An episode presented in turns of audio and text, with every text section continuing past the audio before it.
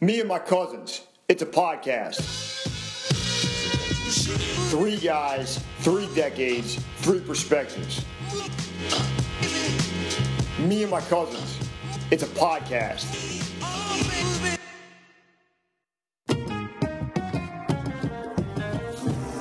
And Coffee Co. is a small batch coffee company out of Point Pleasant, New Jersey. They feature unique blends inspired by the Jersey Shore, and every month they feature a new single origin coffee from around the world and their new Flavor of the Month Club.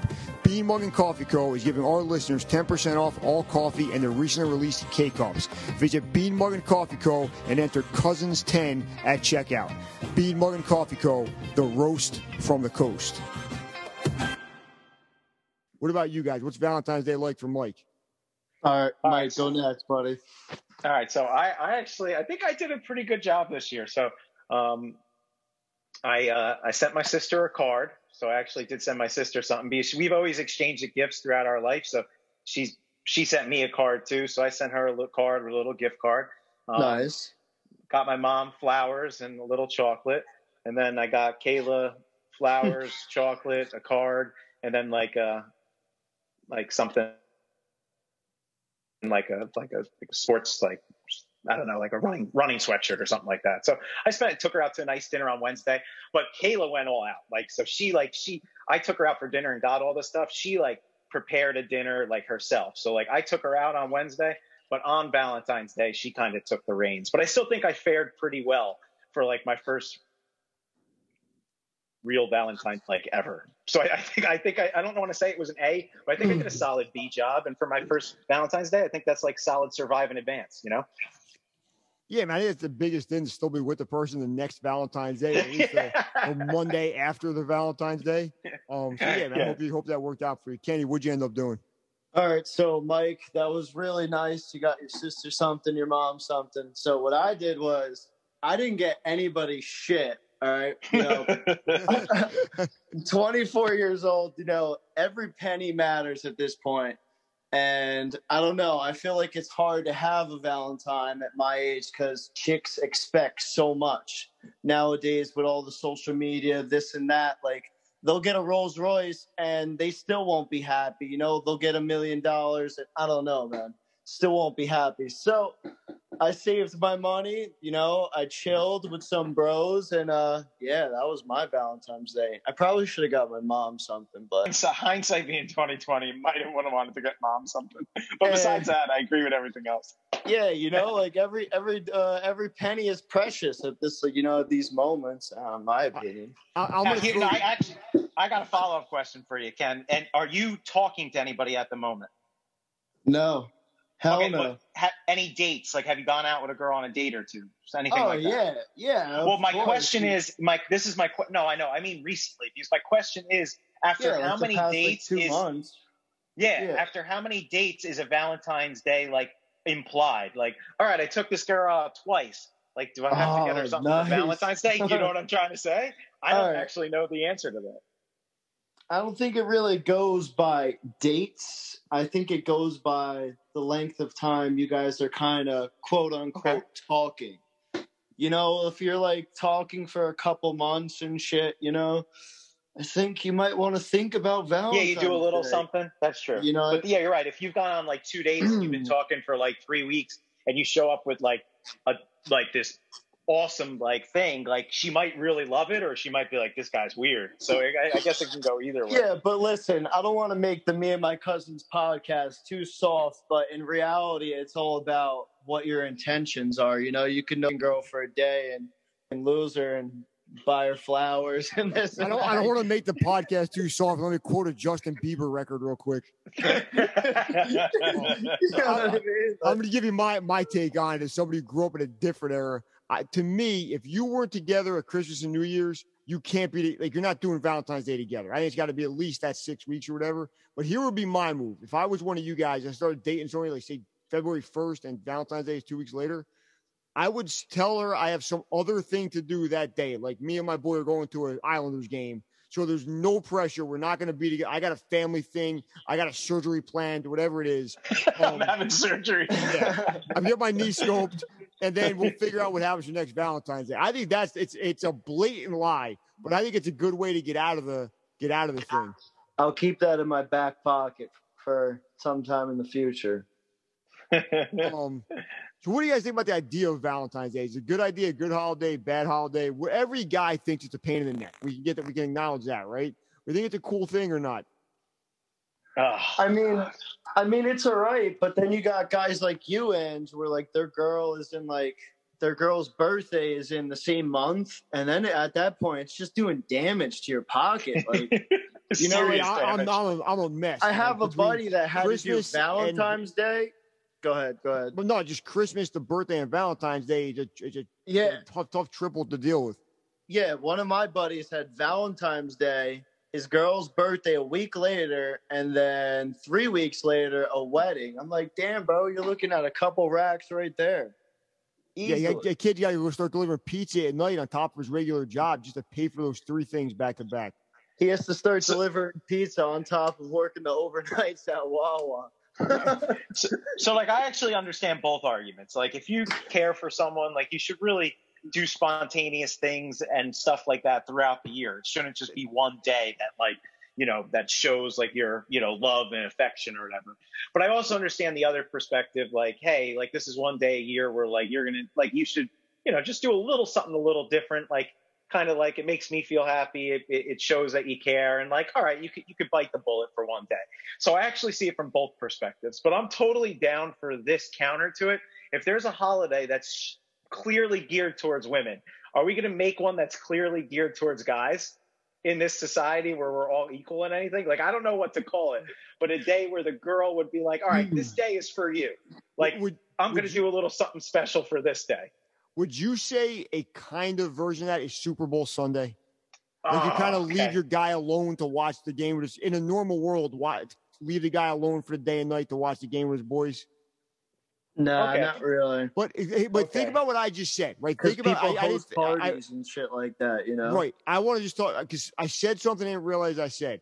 Mike said you go out of your way, do something special, buy a gift, go to a nice dinner, whatever, because that's what the girl wants, right?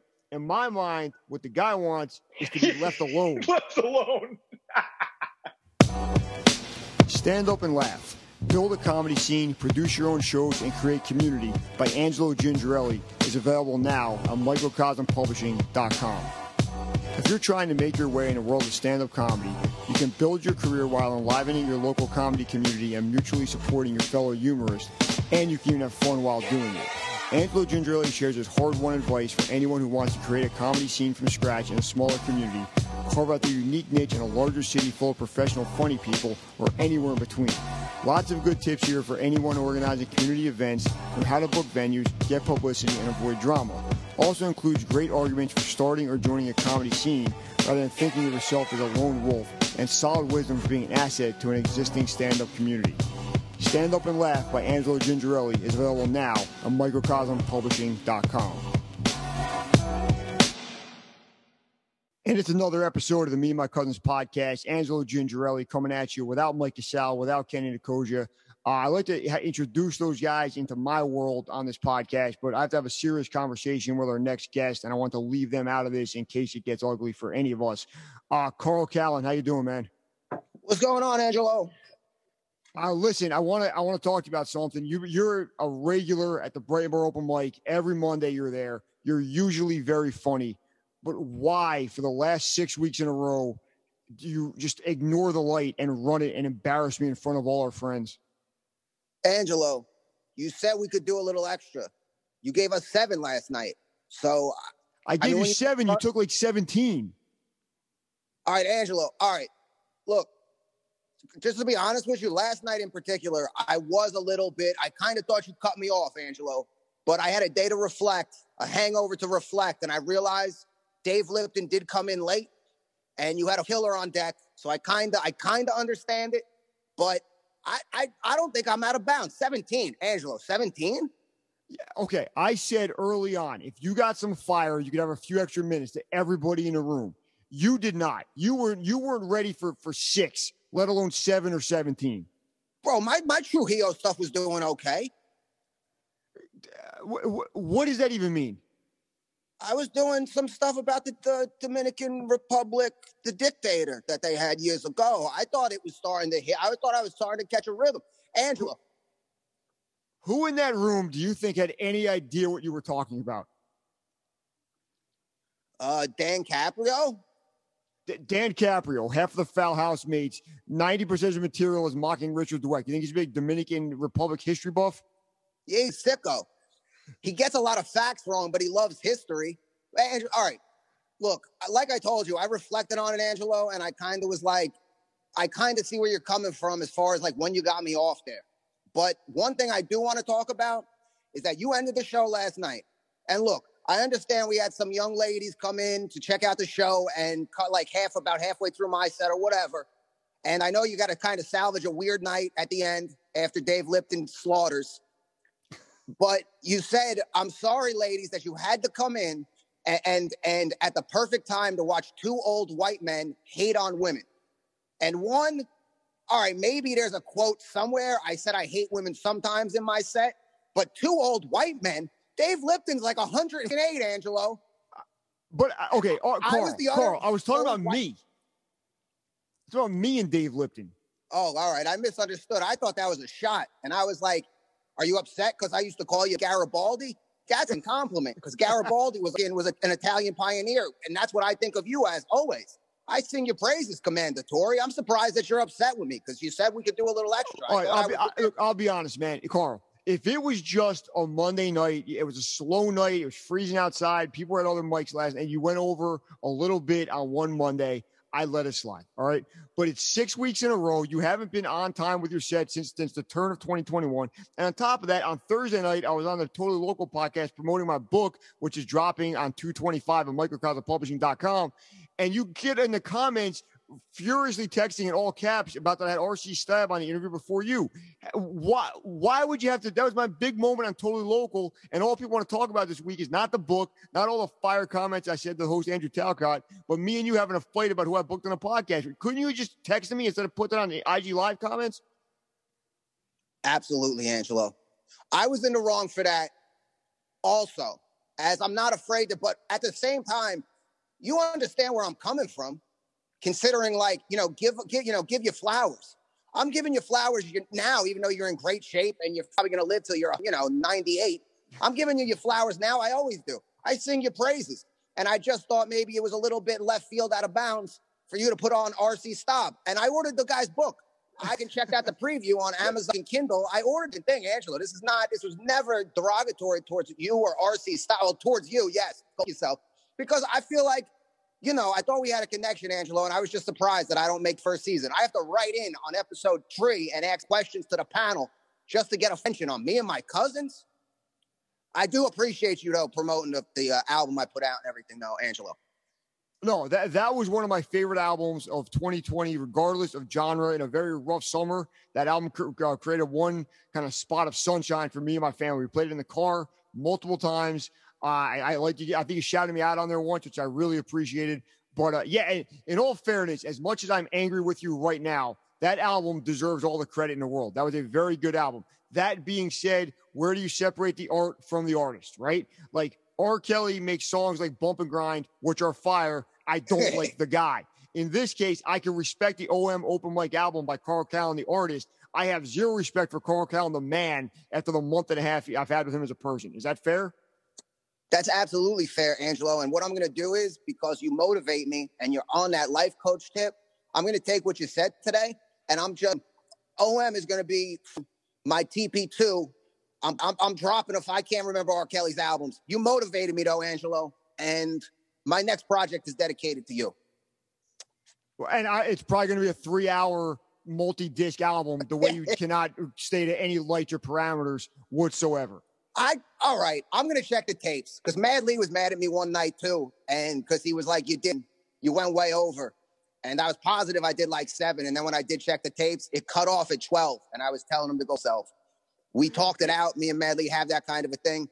I got a weird thing with these bald hosts that open mics. Some of my heroes who I just happen to clash with sometimes, uh, but I will admit, not ready to admit in the wrong totally. Totally local. Shout out to them. Great appearance I apologize for blowing up the comments, but um, All right, Angelo, I'm gonna check the tapes. I'll talk All right, to you. listen, talk go back. Listen, and we're at Brighton Bar every Monday. I'm going to give you another shot. If you'll go, go over that light seven times in a row, I'm going to have to talk to management, talk to Mike behind the bar, talk to Greg, the owner, and maybe get you barred for life. I don't want to do that. I hate doing that. But I've done it to you before. I, if I have to remove you from the Brighton Bar open mic list and make you persona non grata, I, I'll do it. I'm just telling you right now. So don't be surprised if you get there in two weeks, if you go over again, and a, a bouncer removes you from the premises. Are we clear on that? I'm putting a vibrator in my pocket, Angelo. Not a vibrator. I'm like my phone on vibrate in my pocket. Whatever the time is, Angelo, I'm gonna have Q help me set it up. I will be added off stage on time. I don't care if it's mid sentence. It's gonna be like Finnegans Wake. James Joyce, shout out to that asshole. Uh, it's gonna be like that. I'm getting right off acting time. Yeah, I think, I think that, would be, that would be better for, for not just me, but just everybody. I think you got a little more respect for the community, I think you you would go a long way. So are we good on that for next week? Absolutely, Angelo. Salute. Okay. In case you missed the first season of Me and My Cousins, go back wherever you listen to podcasts and listen to Angelo Gingerelli, Mike Casal, and Kenny Nicosia hit you with three perspective from three cousins from three different decades. We had sports people like Connor Root from TNL Performance, the guys from Mach 1 Barbell, John Schaefer, and world bench press champion Mike Kapinski. We had music people like DJ Funsize, Chucky Gookin, Short Shot, and Drew the Recluse. We had comedy people like Andrew Lawson, Taylor Allen, and the Ants. We had podcast people like KP Burke and the Foul Housemates, aka Dan Caprio and Leah Wolf. And we had Jersey Shore legends of making like Jake Dillon, RC Staub, Inspired by KCF, plus the guys from the Bean Muggin' Coffee Co. Everybody you're going to be talking about next year, we were talking to last year. Me and my cousins. It's a podcast. And we're back at me and my cousins. I'm glad I got that issue sorted out with Carl Callen, who is very funny, but just a complete wild card at open mics. And now I'm back with another one of my favorite comics from New Jersey. His name's Mike McCloskey. Uh, he's just he's, he's everywhere. He's done an album. He's at every open mic. He's a Brighton Bar regular, and I, I'm a Brighton Bar regular on Monday nights. This kid's a regular on Monday, Tuesday, Thursday, weekend shows. He's always there, uh, getting better week to week, and really one of the funniest people at the Jersey Shore. Mike, what's going on, man? What's up, Angelo? Thank you for having me. I made it. Pre- appreciate that. Um, you know, we, we don't go deep dive in the, the comedy kind of theory on this podcast because there's enough podcasts doing that, and everybody that uh, that's in our world at the Jersey Shore kind of knows you and knows your story. So I want to ask you a couple different questions that I haven't heard you ask yet because I'm kind of interested in them myself. And I think when you when you meet when you get to know comics, there's a kind of a, a divide between who they are in real life and who they are on stage. And if you see me on stage and then meet me afterwards, I'm kind of the same guy. Like when I'm on stage, I amp it up a little bit, but it's not a, a completely different person. But Mike is a is a very nice guy that everybody likes, cool guy to hang out with. And then when you get on stage, you have this this cast of characters. Right, there are some of them are, are nice people, like I'd say Doug Trench. Some of them are not so nice people, like the most famous Carl Callen. How does that happen, man? How do you get? How do you go from Mike to these seven or eight other people that you rotate through um, on stage? Um, I guess just uh like what Dweck would call the process and the craft. I started after like about four months of doing Carl, and I had the voice and stuff, and I was already kind of like had it going through my head a lot. But when I started to perform it, I finally started to like listen to myself back and watch myself a little bit. You know, like Kelsey would take videos and put them on YouTube so I could watch them. And really, just like from that, I, I like the context really was I didn't perform as myself a lot at all, and um, the majority of stuff is is other voices. So once I started and got going, it really was just that, just like performing, and um, and that's why I always credit you, and that's why I put you in the album and stuff of like what Monday turned into, and it was right. I was right on the cusp. I, I went to a few mics prior to you taking over as host, but um, just to, you had a good spot every, and little by little, like last summer or or uh, the summer before, like the leading up to the roast, it was just a good spot every night just to work on things, and the sound quality is really good. So really, just like from that, just just like trying to um, a little bit of alcohol, maybe too, a little bit of uh, weed and various other things, but um, really, it's just that. Uh, just working on on listening to myself and, and really having it become like whatever the word is, second nature to just get up there and and and not. And what I'm trying now is to not worry too much. If I am performing as cool, like the other night when I did Rod curtain I, I found myself a lot of there's a lot of moments when I watched it back that are like right on the border of Carl, but it's not as whatever it is. Like his voice is a little deeper or like croaky. Um, Right. But yeah, I've been trying to like just do it that way lately. Um, and Right. that's why.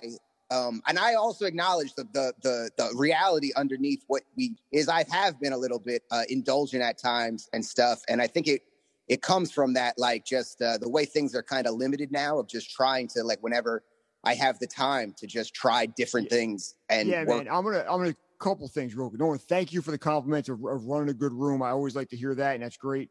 Um, number two, I think would you agree if you talk to probably 20 to 30 Jersey comedians, the roast of Carl Callen on August 8th, 2019, in our world was almost like that fight at the end of Avengers is to the Marvel universe. It's like we just keep referring back to it. It's almost it's two and a, it's a year and a half, almost two years old. And we're you guys are still cranking out content at the Car- Carney Commission, which I'm going to talk to you about in a minute. Um, but there's I've been doing this for seven years, and there's only a handful of nights I, I probably count on one hand that were that much fun and lived up to the hype, and then just produced so many between pictures and videos and vocal samples and references for that many people. Uh, that was really something special. I mean, I, I made I, I we were, there was probably 15 promo videos before we got to it, and you guys were cool enough to pack it out and make it work. Um, and I want to get to the Carney Commission. Before we get to that, you're from Howell, correct? Yes. But you have you have family or something in North Jersey because Carl Callen to me is such a a North Jersey guy. That's where does that come from? Is that are you kind of is that based on an uncle or a cousin? Like where does that come from? Um, yeah, most of my family is from Jersey City. Like I was the only one of my siblings not born up there. Uh, I think my parents moved in like 86 and I was born in 88. So like around the time my sister was born, um, they moved to Howell.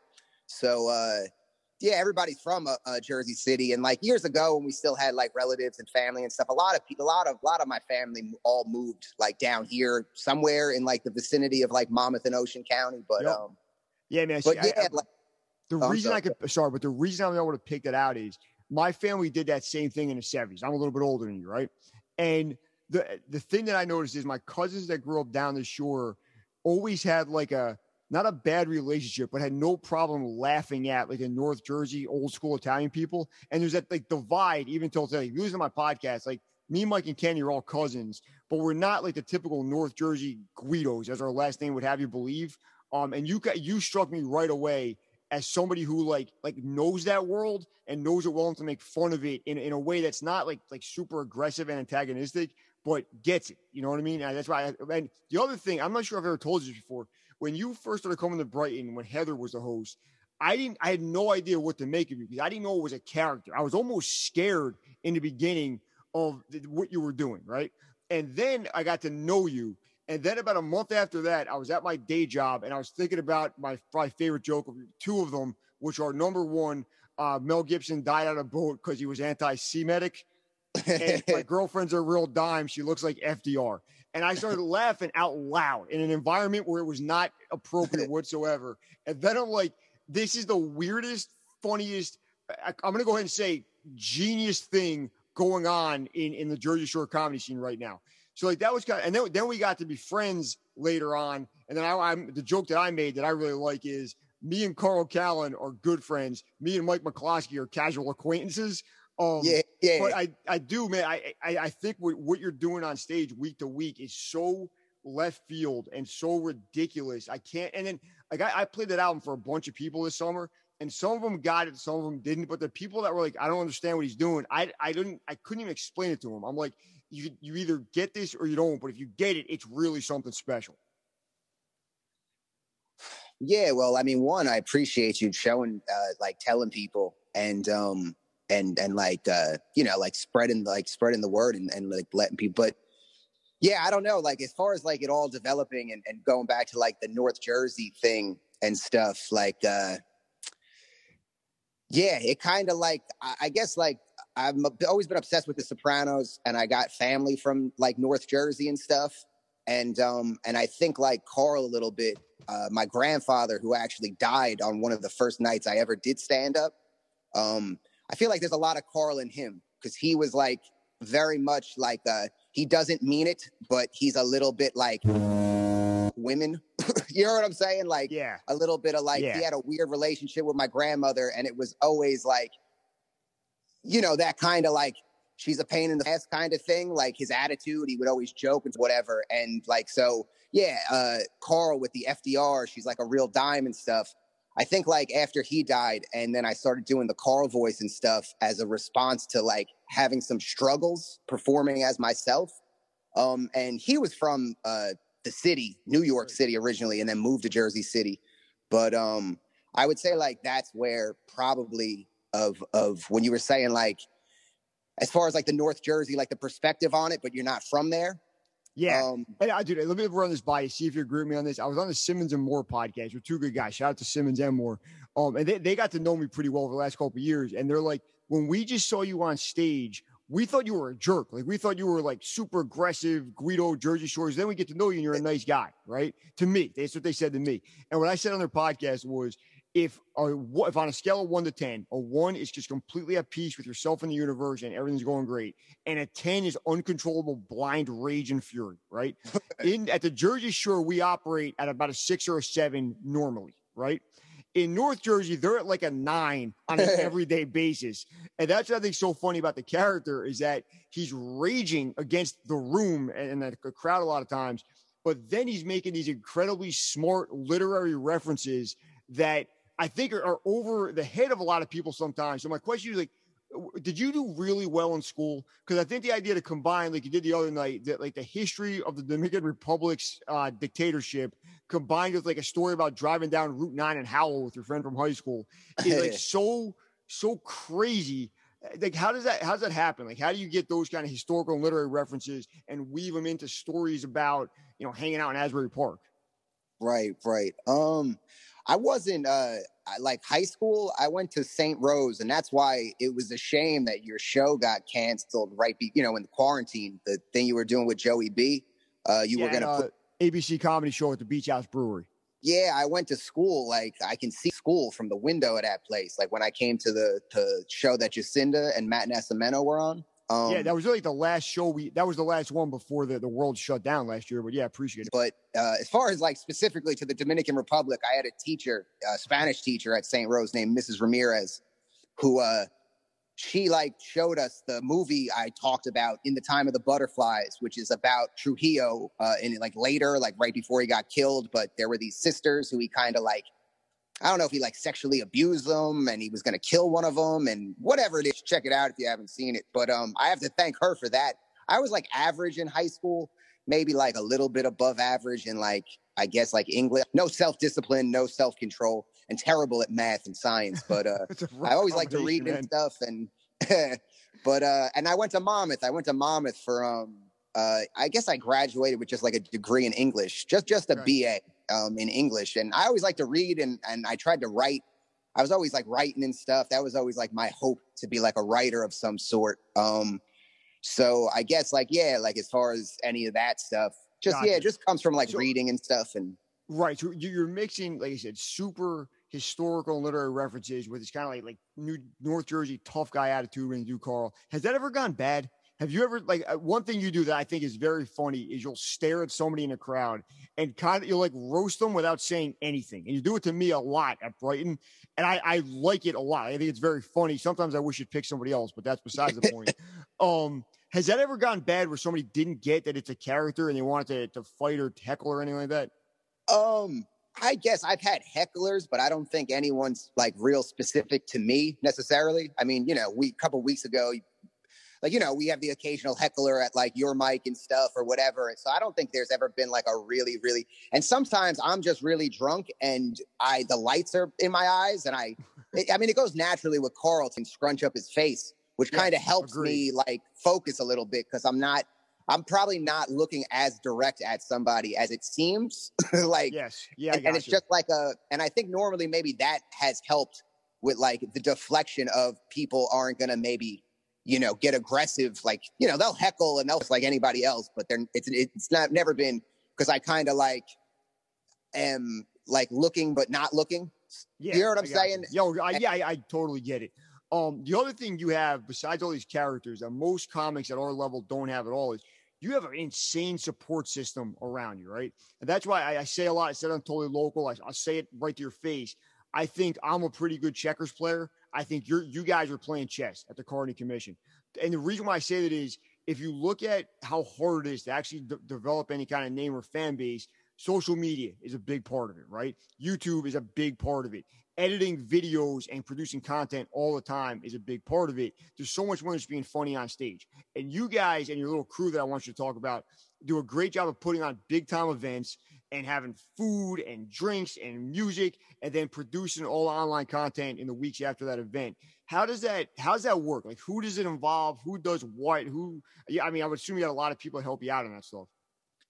Yeah, Kelsey obviously does probably the most. Uh she's um like yeah, any of the footage of me is thanks to her, like album wise. So as far as putting stuff like that out, she taught me how to use the video editor, which I'm still like I'm still working on getting a little bit better because I really want to, especially when it involves like the community and stuff. Like I really want to be able to put out stuff that's like quality, like you know what I mean, like quality looking and quality sounding and stuff. So she taught me that, and um, yeah, it's like a, a combination. But uh, Kelsey does a lot of the organizing, and uh, you know we have the business here. My sister, you know, helps out and and, and will bring food and stuff. You want to shout out the business?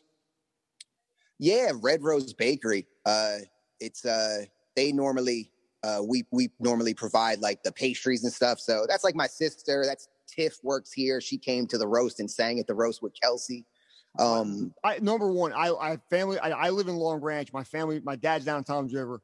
Uh, most of the time, if I go and see him, I'll stop at Red Rose and get something to bring to the cookout or whatever it is we're having. Now, obviously, we had less of those in 2020 because of the pandemic, but I still stop by a few times. And I think my favorite Red Rose Bakery story ever. I walked in there one day and Tiffany was working the counter. And I just, the first thing out of my mouth is, can I have a cake that says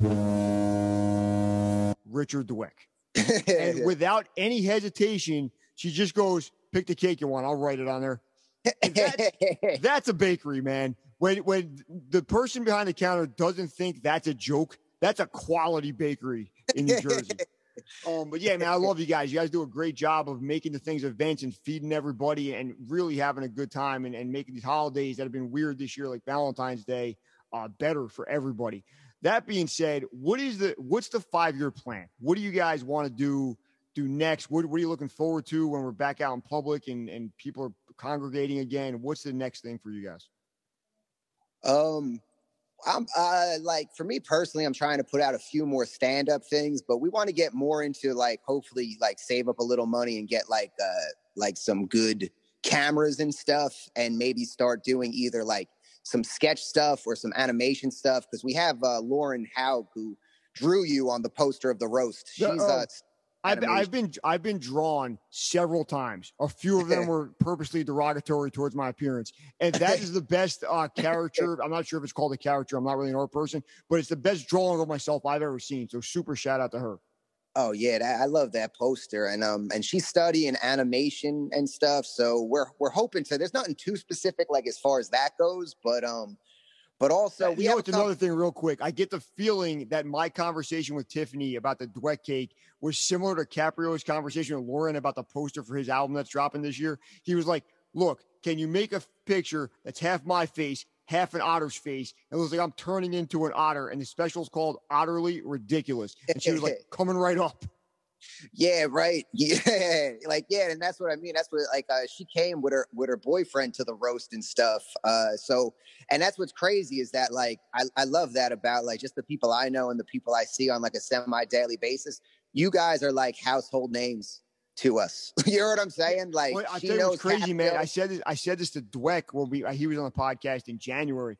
It's weird the way like you said, household names, are almost like like celebrity status, where so many people in my family know you, everybody's name because I post about them, where they come to a, a show and see people, um, or like they'll even ask, like, "How's Dweck doing?" Or is that guy Carl still making fun of his girlfriend right in front of her face? Um, it's a weird thing because like the, the things that stick are they stick. The thing that stick in my mind end up sticking to my family's mind as well. So I think it says if you, if you got something that like my wife sees in March and then remembers it in let's say you know November, that's when you kind of have something that that outsiders can get, and maybe you have something that real you know fans and audience might actually like. Yeah, yeah, and that's why like um and again it goes back to like you and on the Monday mic and really like stabilizing it and giving it like a consistent And now, yeah, there's just so many like other things that like for the future, like you said, like five year plan. Um, I'm working on a thing. I talked to Tim Rager, who you were on his show. Uh, I was on his show the episode before. I'm sure yours is dropping soon. Um, yeah. And just trying to take uh, advantage of the momentum. Like you're doing a lot of things, which is really like I don't bullshit. Like I know we post and we're wise asses and stuff when I say that you motivate and inspire me to, you know, just put shit out and, and keep trying things. I'm working on a thing right now. I talked to Tim Rager about it. I'm going to reach out to you and a bunch of other people. But uh, if you're familiar with the podcast called S Town, which stands for Shit Town, it was a, it was like a like a different kind of podcast. It was like a journalistic podcast, like a, like a murder mystery, basically, right? Yeah, yeah. And I never in a million years thought I would sit and have the attention span because I'm a spaz these days. And Kelsey, uh, Kelsey's mom, Kelly, told her about it, I think. And I sat down and listened to it, and I was so so intrigued by it. So I have I have an idea that's inspired by it, um, and that I'm going to talk to you about and stuff. And I won't get into it now because that's like not the like place, but it's it's going to be basically like telling a story in that form. And I want all of uh, you know all of my friends and comedians and and people to do like the voice acting and stuff for uh, it. Dude, that's that's a great idea. So when you're ready to drop that, uh, come back on the show and we'll talk about it. And we get a couple people in it and uh, maybe have an episode just dedicated to talking about that and promoting it and get as many ears on as possible. Because I think that I mean I think as much as I love everybody's podcast this year in the pandemic era, uh, we've probably taken the just the the comedy on comedy interview as far as we can. So I think if you got the idea to do the next thing, I think that's great because I personally I thought the next thing in podcasting was getting local authors like R.C. Staub to talk about their books, but you right, adamantly disagree with that. nah, yeah, no, nah, I'm uh, like Carl might, but uh, yeah. but I I like that idea of just stretching out and and also having things with like an open like the kind of the, the idea I have, and when I I'll talk to you or whatever about yeah, it. we'll, we'll get it done, man. But I, am looking forward to that, and I'm looking forward to doing it with you and uh, promoting it on me and my cousins as much as possible.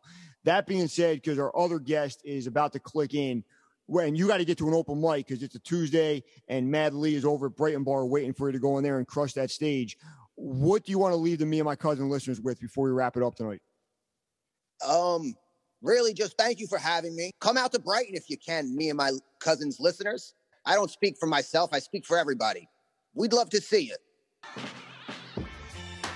It's a new year. It's a new season of the Me and My Cousins podcast. I got the books coming out this year. Mike's got a girlfriend. It's Instagram official. I think Kenny got a new haircut. Big things in our family big things on the podcast, and we got a sick lineup of guests for 2021 for you guys. From music, we got DJ Fun Size, we got Rodney Corsi from Garden State Hip Hop, we got Ramsey Said What from What's the Movement, we got the whole ITM click on one episode. From the world of comedy, we got Richard Dweck, we got Ziggy from the Roast Room, we got Sabrina Ayoub, we got Carl Callen, and of course, we have the recap of my roast battle with Matt Nessimento from Comedy Fight Club. From the business world, we're bringing in everybody from Runners High, we're bringing in the owner of Ghost Harbor Creative, and from the podcast world, we're having a reunion of everybody from the first appearance podcast. Me and my cousins, it's a podcast. And it's Angelo Gingerelli from the Me and My Cousins podcast, one third of the Me and My Cousins podcast, uh, back with another great interview with a Jersey Shore comedy luminary, one of the funniest comics down at the Jersey Shore, uh, somebody who's been great to work with, and somebody who has an incredible just amount of guts because she booked a comedy show with Jersey Shore Comics at her day job. And we're going to talk about that because I think I'm like a pretty brave guy, but that is something I would not do. I would not trust my comedy friends around my work people under any circumstance. So we're going to get into that a little bit, talk about her story, and just talk about, you know, what it's like to be a, a young, newer comic in the scene that's developed over the last, you know, five to 10 years at the Jersey Shore. So without further ado, Sabrina, you, what's going on, buddy? Hi. Hey, Angelo. Thanks for that introduction. Yeah, it was pretty ballsy of me to uh, do a comedy show for my day job. It was pretty risky. It was really fun. It was on Zoom, obviously, because in 2020, everything's on Zoom. Uh, what did your coworkers think about that? Did they go over pretty well? It looked like everybody's happy and having a good time. Yeah, everyone was having a good time. They mentioned some like off color jokes that were told, like, but it wasn't even off color. It was like, oh, she mentioned like, oh, I don't know, like, oh, they wouldn't even like say what some people said. Like we had Donna Lloyd there. Um, I feel like she didn't even say like that risque of stuff. Um, like one of her jokes was about shaving like down there, and like some of the ladies were like, oh, she said down there. Like, right. Those, like, I don't know. They were just like, you know, they were You know, I mostly mean- cool about it. Some people were were like a little shocked. Nice. I thought it was fun night overall, man. I appreciate it. letting me be a part of that. So that, I guess we kind of kind of got to where you are right now, which is stand up comedy and real estate. Give me your your brief bio. Like if you had about a minute to tell somebody I was born at X and now I'm doing Y, how, what's that story like? So um, I lived in Jersey all my life. Uh, grew up in Bergen County. Went to Rutgers for my bachelor's and master's. Um, lived in Red Bank for four the past four years. Now I'm in Asbury Park. Um, yeah, now I'm here doing real estate, doing comedy, living the dream. Just real quick, because this isn't a by any means a real estate podcast. but It's an interesting time for the entire Jersey Shore economy right now. What's the real estate market like in you know, let's say Eastern Monmouth County, from Monmouth County, from Red Bank to Asbury Park? Yeah, that's where I focus mainly too, so that's good. Um, basically, there's very low inventory, like not a lot of houses on the market, not even a lot of rentals or summer rentals going on. I mean, that's expected because people are kind of scared about COVID and they don't want showings in their home and they're hesitant about that. But we have like all these safety protocols and you know, we wear the protective gear and I wear gloves, masks, Purell, you know, things like that. Um, but there are so many buyers because everyone is coming from New York, Hoboken, Jersey City, and they want to live here because it's such a great area. Um, and there's just no inventory. So a lot of homes are getting like multiple bids. Um, and they're like driving up prices uh, for these homes too. So it's great if you're a homeowner. Um, Tough time to build trying to buyer. buy, it's yeah.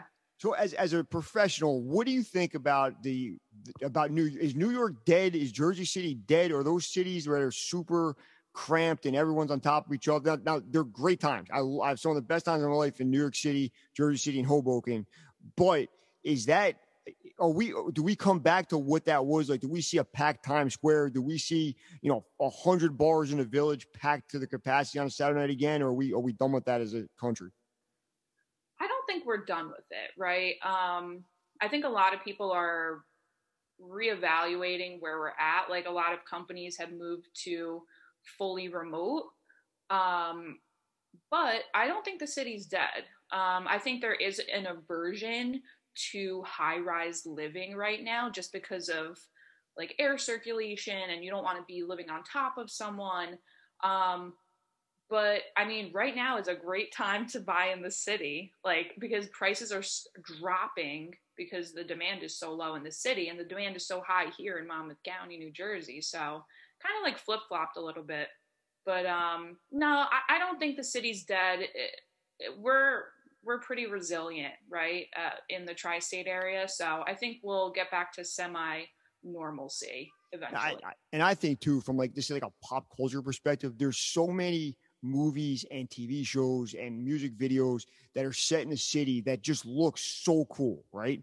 Um, so even if that that that demographic that's kind of aging out of the city and they're commuting to the city for day jobs, working from home, and they're buying stuff in Red Bank or Highlands or whatever, um, I think young kids are going to see those things and be like, oh wait, New York City is the coolest place on earth. I gotta I gotta be there. I don't think that's going to go away unless we just like like Men in Black style delete our collective memory of how great parts of New York City, Jersey, and Hoboken are. Is that fair? yeah, definitely. Um, do you ever you have any stories where real estate and comedy cross over? Like you're showing a unit to somebody and they're like, "Oh, I saw you at Stress Factory last night." Has that ever happened? Um, well, kind of the closest thing that has happened is, you know, John Moses. He was Yes. on that uh, comedy holiday party that we did together. He's, he's a Um, comedian and home inspector, correct? Yes, exactly. So that was kind of like a crossover because um, I've been working with another agent too. So I went to a home inspection for her, and he showed up, and I was like, "Oh shit!" Is it is it the weirdest thing in the world when your comedy life and your real life coincide like that? Yeah, and then people are like, if people ask like, how do you know each other? It's like, oh, we do comedy together, and then it kind of starts like a cool conversation though. Um, so it's Yeah. pretty fun. Yeah, like I always say, I, I go out of my way to keep my day job and my comedy jobs completely separate, right? You Yeah. do, a, I think, a pretty good job of keeping them together. Like, I've seen a bunch of, of stuff you posted on Facebook and videos trying to, you know, introducing yourself as a realtor. But like my interests are real estate, the Jersey Shore, the beach, my cats, and stand up comedy. And you do a pretty good job of, of ming, you know, mingling the two in a good way. Thank you. And you got all my interests down in a nutshell. So that was perfect. I think that that's good. Four interests is all we need as adults. I think you know you get that fifth interest, you don't have time for a job or a family anymore. Exactly. Um, so that that being said, has it ever has comedy ever you know reared its head in your day job or was like a negative where something happened that like your boss saw you post something online they disagreed with anything like that? Um, I try to be mindful. Like sometimes, you know, as you've seen me with when I do open mics or if I'm booked on a show, sometimes I can be pretty blue, so to say. Mm-hmm. Uh, but like when we did our comedy show for my company, I kind of toned it down and um, I definitely know my audience. I'm very aware of that. And whatever I post on social media is very calculated, you know, because I do have that presence. I want to still be professional, um, but also still show my funny side. And now I'm, I'm kind of realizing in 2021 that like I don't need to be so vulgar all the time in order to be funny, you know? I think yeah, like starting out, like you think you need to, you know, say,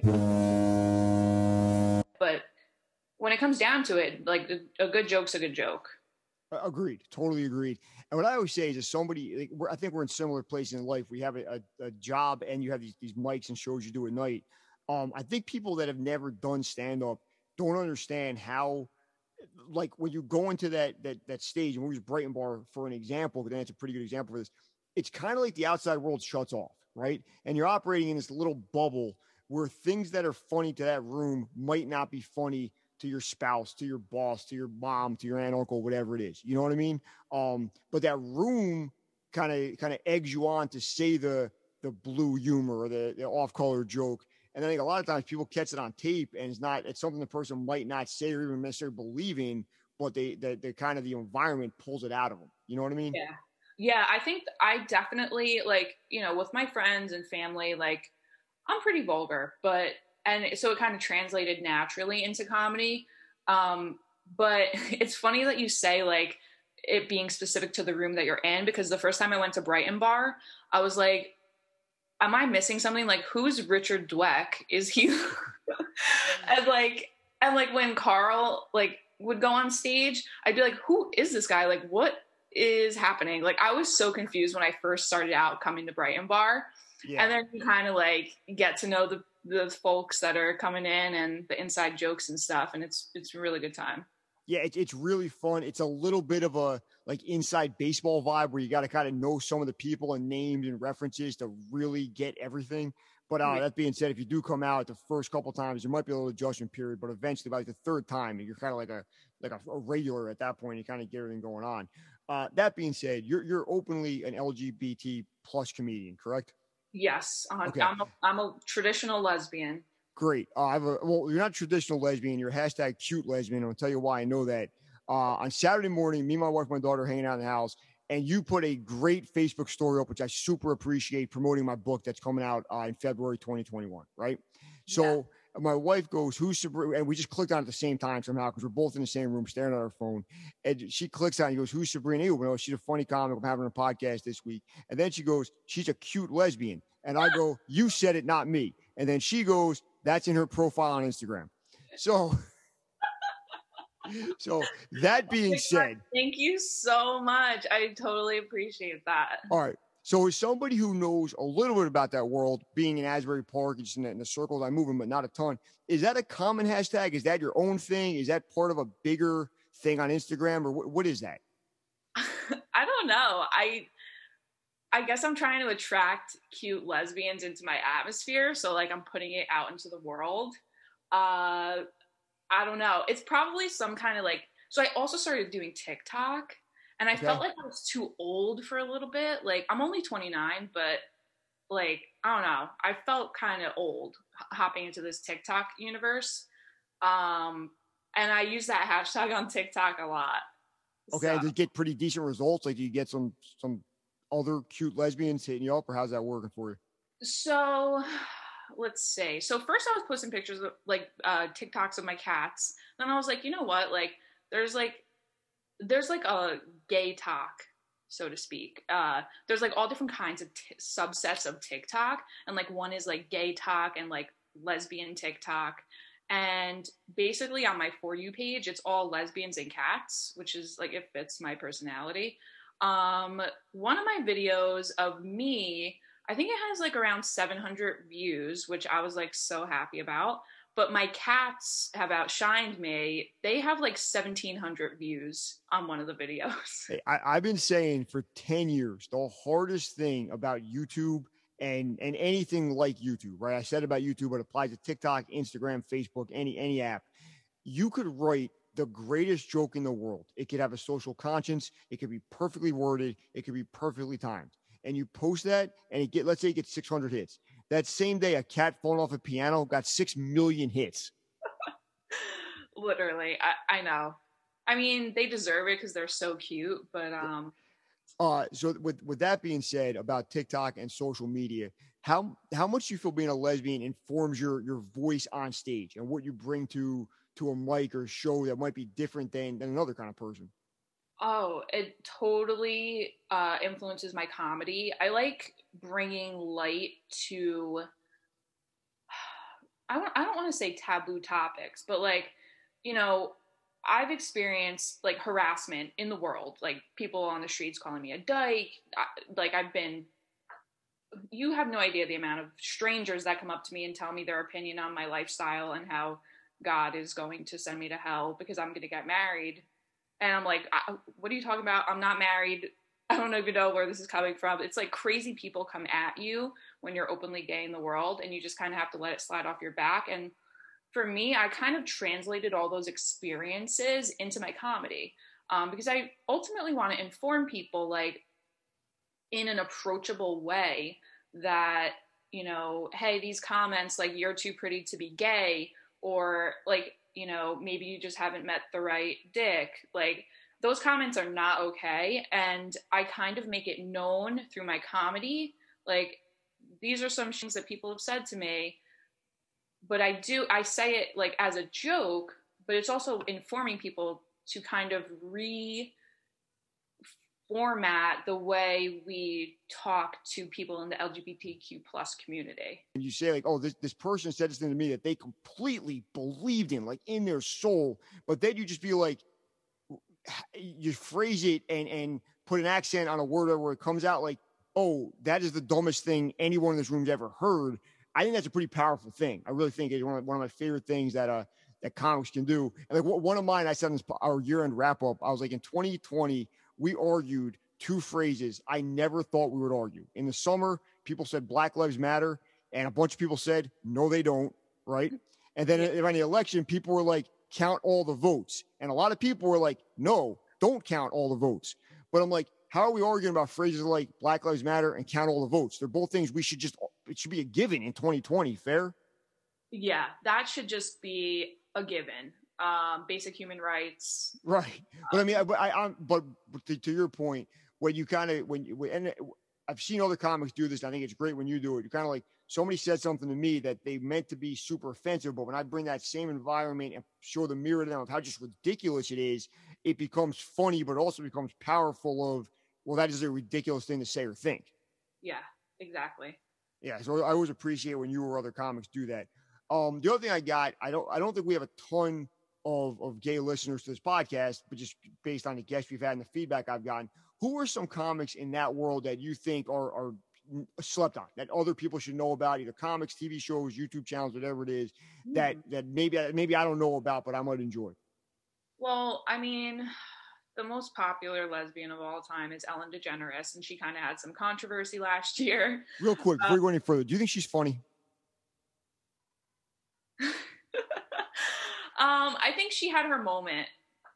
Okay. Yeah. Here, I, okay, I'm going to give you my take. I think she is funny. I really, but I think she's funny because I don't watch that show every day because I have a, a, job, obviously. So yeah. when I do see it or see a highlight, I end up laughing at it. I, but I also understand if you did watch it every day for 15 years, the shtick would get old. Is that fair?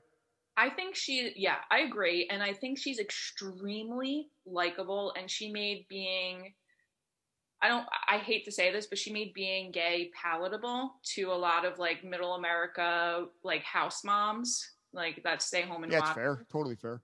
Um Yeah, so I would say Ellen, but we'll table her because that being said, how much do you care that you might not be a, a nice person backstage? I don't really care. I, I, that might be a controversial opinion. I really don't give a shit.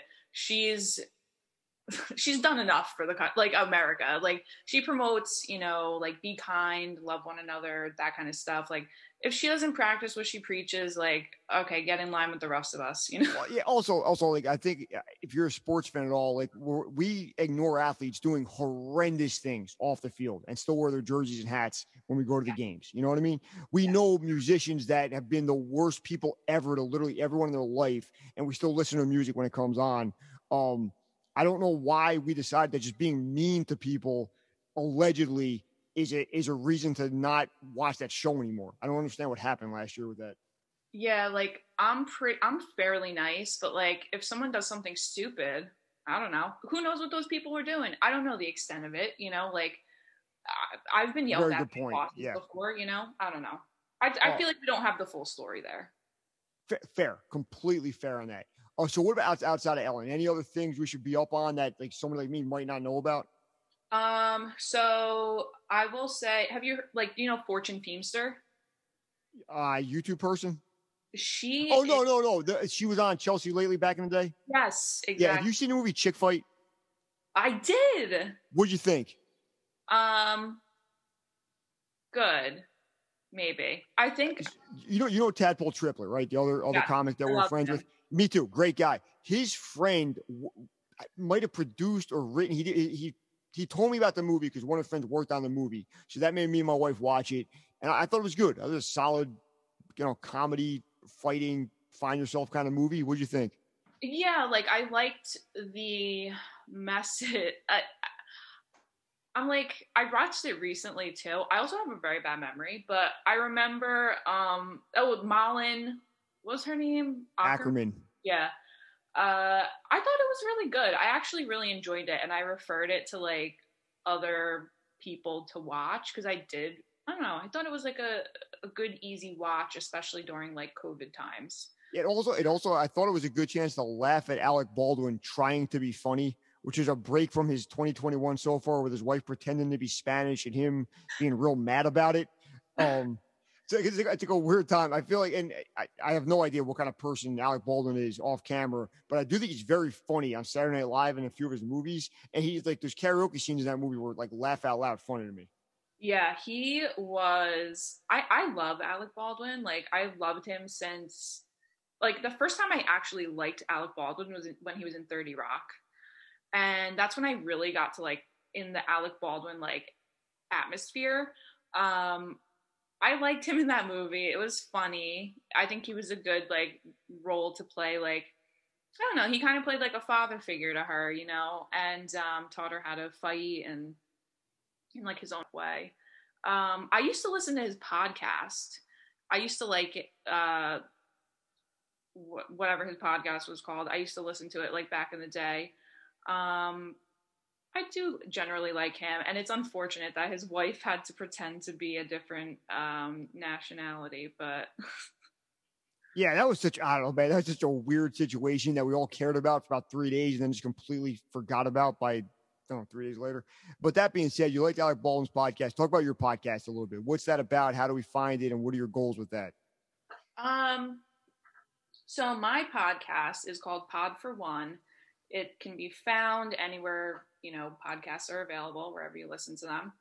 And basically, it's about LGBTQ plus topics. Like I reviewed recently, I reviewed the movie The Happiest Season, which was like one of the first, if not the only, um, Christmas lesbian movie um, produced by Clea DuVall. And she was on Veep. Did you watch that show?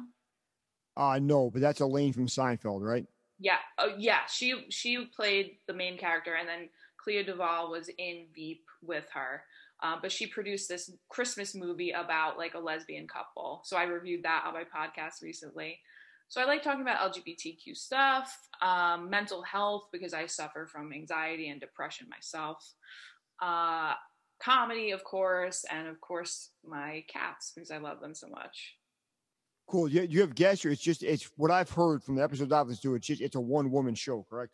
Yeah, so like that's kind of my thing right now. I do want a co-host though. Like I eventually do want a co-host because I just like the banter back and forth. Like even though I do do stand-up comedy and like I can talk at people for a pretty good length of time, um, I just like the banter back and forth during a podcast. Like all my favorite podcasts have co-hosts um, and guests. So that is something that I want to do in 2021. Find a co-host, and you know I have some people in mind, and then also start booking guests. Um, I think what you do on your podcast is great. I I was listening to a couple of them over the past couple of days, and they're just really great. I love you know hearing about local stuff and hearing from all the comedians and I get lost when you guys talk about sports though.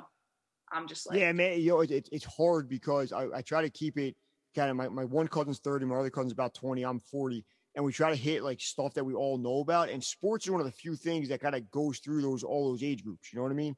Like we listen to different music, we have different versions of going out and what a good time means for us. I'm married, Mike's got a girlfriend, Kenny's single. Um, but it's, it's a weird thing about sports. Like it's the one thing we all can relate to because you all kind of watch the same teams and stuff. But and then they, they're not really involved in the comedy world at all. So I'm bringing on comedians and, I, and we're talking like joke writing stuff, and they're not in that world at all. So we do the best we can, and we think it comes out pretty good. Um, we're gonna keep trying to get better, just like you are, and keep expanding what we're doing and keep growing our audience as best we can. That being said, is there anything else you want to throw out to me and my cousin listeners? Uh, where to find you online? Where's your podcast? And what can we look out for from Sabrina in 2021? Um, so you can find my podcast on like Apple Podcasts. It's on, it's on SoundCloud as well. Um, for this year, you know, I am focusing on real estate, definitely trying to sell as many homes as possible, help people relocate, um, find their house of their dream, so to speak. Um, for my podcast goals, you know, I just want to get a co host and make it more gay. Um, I don't know if that's possible, but I'll try. And um, for comedy, I had a, a, couple goals. Like right before COVID, I was getting booked on a, a, show every month. So I wanted to keep that up in 2020. Nice. But then obviously, COVID threw a wrench in that plan. Um, and I kind of, you know, had to take a back seat on that. But for 2021, I definitely want to keep, you know, getting out there and try to get booked on shows if there are shows happening safely, you know? Yeah, yeah, it's such a weird time, that that obviously that uh, there has been a ton of super bad things from the pandemic, but just the effect on our world has been incredible. Um, yeah. and, and where we live, the summer is actually was pretty good last year. I think be pretty good again. Um, but then when the weather gets cold and you can't be outside anymore, it, it, it's rough. It's a rough time to be trying to entertain people in in bars and restaurants and nightclubs and stuff. So hopefully we figure this out soon and things go back to quote unquote normal or at least a better normal uh, than we are in right now in the last uh, 12 months at this point. We've been in that pandemic era for just about a full year. So, with that being said, I want to thank Sabrina for coming out tonight. Uh, listen to our podcast, Pod for One. It's super entertaining. It sounds like it's only getting more entertaining. And if you see her name or face on a flyer, on a billboard, on a Facebook post, an Instagram post about a show she's doing, go check her out. She makes me laugh every time I see her. Uh, so, super shout out to Sabrina Ayoub, me and my cousins. It's a podcast.